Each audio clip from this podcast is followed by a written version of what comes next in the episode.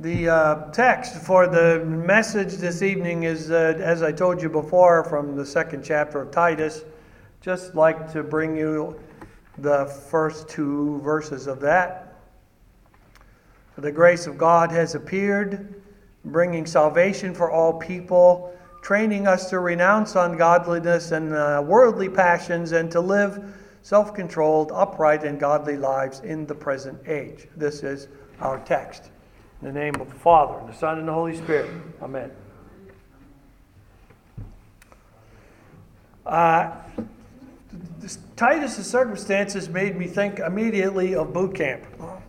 Now, I don't know how many of you have been exposed to that disaster of experience, but uh, it's, it's a process, I guess you could say, of um, difficult drill sergeants being difficult and they cause people to get together on some kind of group task occasionally to, uh, to do things together and, uh, and hopefully learn to succeed that way. And then there's the other thing where they, uh, well, this was not my favorite part, but it's the part where they make you do 10,000 push ups and run around circles and uh, severe exercises, I guess what you'd have to call it. Now, that's what they do.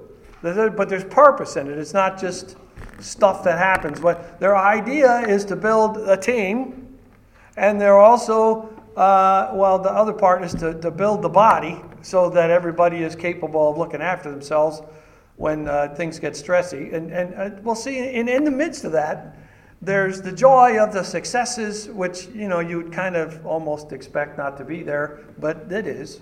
And then, of course, there's the pain of the struggles because everything doesn't always go well, and there's going to be somebody there yelling at you and making you do push ups. Uh, but in any case, the process is supposed to begin the process of becoming a soldier and uh, doing what is good and disciplined according to being a soldier. Okay, so Titus has got a problem like that, sort of a boot camp, uh, boot camp kind of problem uh, he was in Crete.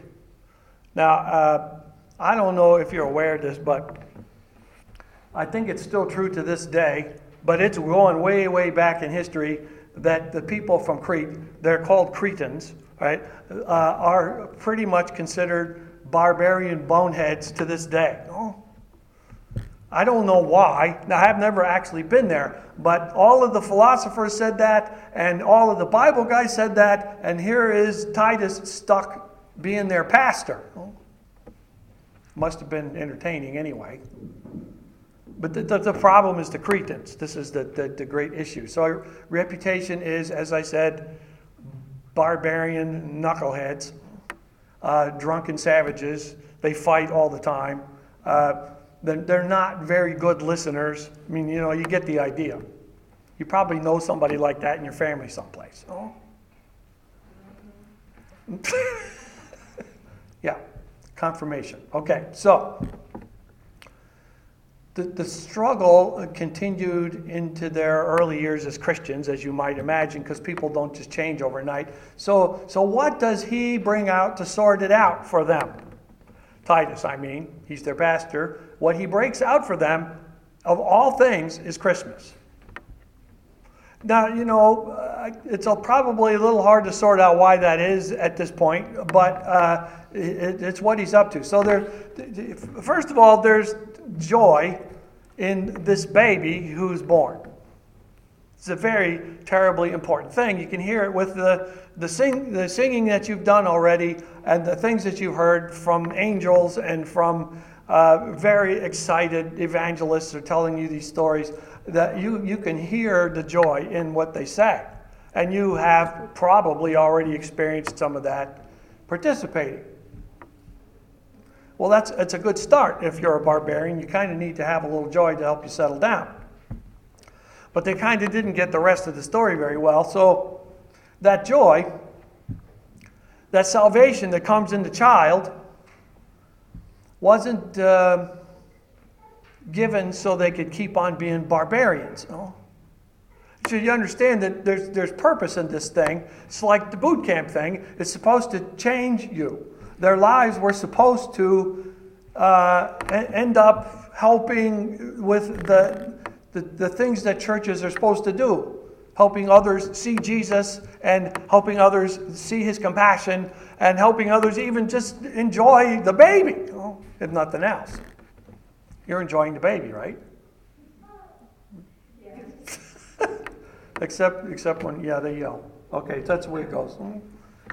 Uh, I don't know if Jesus did that, but I do know that the cows were mad because he was laying in their feeding trough and so you get the thing in the, the hymn that says the cattle are lowing, you know, that's, that's what that's about. All right, so, but see, now everyone seems to like Christmas. You've probably noticed that. There's decorations all over the place.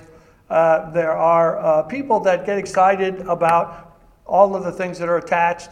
You even have uh, Jewish people and Muslims and uh, Hindus and a lot of other people, they, they all like to celebrate Christmas because it's joyful. It's, it's cause for joy, even if you're not Christian, some reason or other. And even if it only lasts for a few days, which it kind of does for some people, or, or uh, I guess sometimes people start in August. I'm not sure how serious that is, but that seems to be the case. And, and there's, there's, there's something there, there's a, a brightness that attracts people to it. Uh, but see, then it's gone.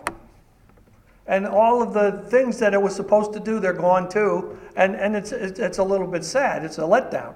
So you have to wonder why God would do this for people that treat him badly, that forget him most of the time.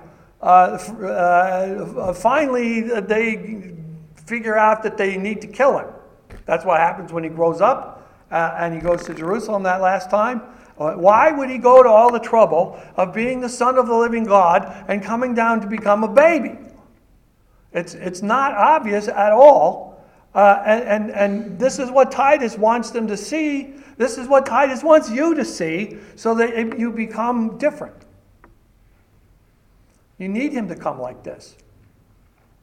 You are a sinner. You don't do everything right all the time.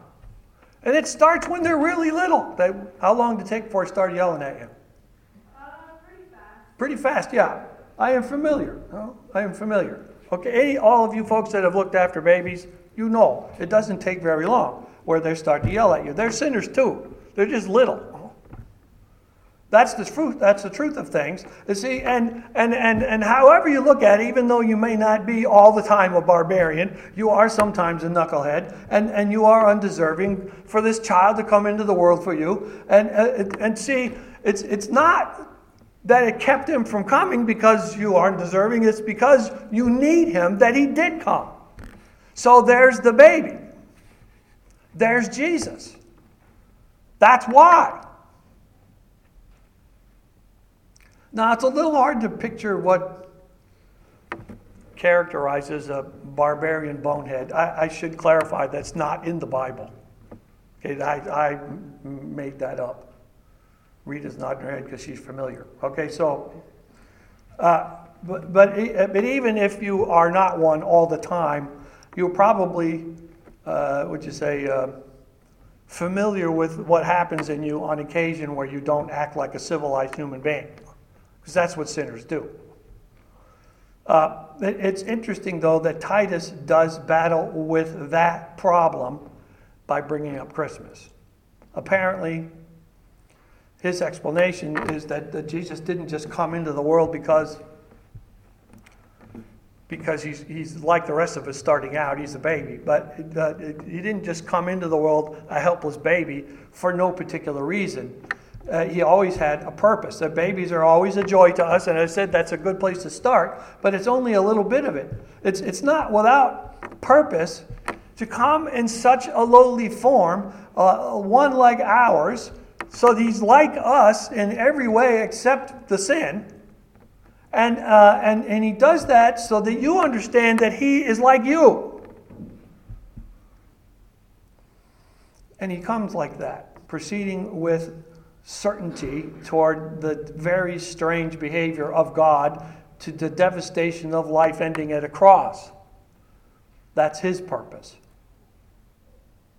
And there is purpose in all of it. It would be the most terrible shame if the people he came to save stayed the same barbarian boneheads through life just because Christmas shows up for a minute and goes away.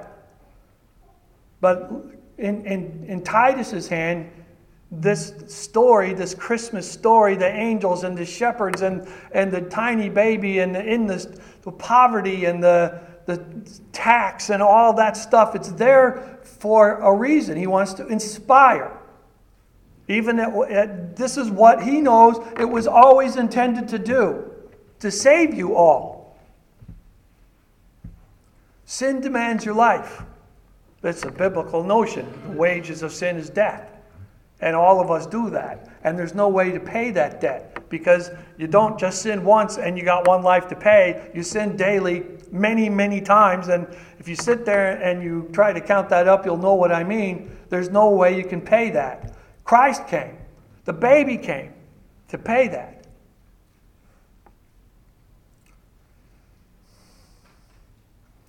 Titus knows this. In the world, we're all miserable sinners before the most holy God, if you were to consider that. If you see the magnificent holy glory of the host of heavenly angels, you understand that that is less than the holiness of God. That's what the Holy Child is about. He's the fulfillment of the great plan of God for salvation that finally ends with the cross. But for you, it is a beginning to change, to become a new creation, to be spirit guided in the grace and forgiveness that you have received in this child, this beloved child. He did this to save you. But as, as Titus has announced here today, he, he, he helps you. He encourages you to live in the grace that God has given you, to live understanding the forgiveness that's in this child, to live in the eternal life that's been promised and guaranteed in his life. So he encourages you in these things to live godly lives now. Heaven is yours now. But this thing has purpose.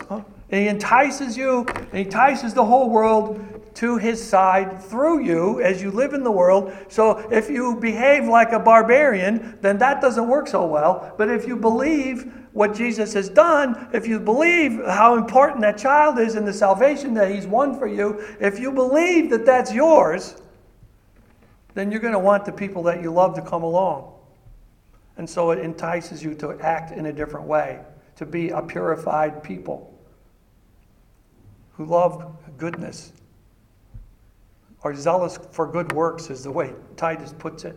Not for God only, because you don't need to do it for God, but for the people that are with you, the rest of the world, so they can see the holiness of God in you in the same way that they see the holiness of God in that baby.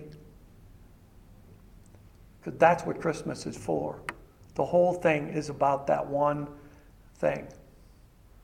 There's a baby in a manger, in a stable, with a mom and dad who are not really any better than you, but they are caring for the Son of the living God. What an amazing thing that He would come and be with us and save us that way. You know, you probably notice there's a bunch of lights around here. There's a lot of extra lights at Christmas time. They're in the trees in the back, and there's stuff on the side, and there's uh, candles on here. You know, somebody thought all that stuff candles and light bulbs. Uh, and, and, you know, and they, and they always had a reason for it. It wasn't just a thing that they said, well, let's make a candle, and that was the end of their thought. No, because that wouldn't have happened then. But there's light in darkness because of candles and light bulbs from the inventors, certainly, but also for as it turns out, everybody else who shares in the nice, lovely glow that lights darkness.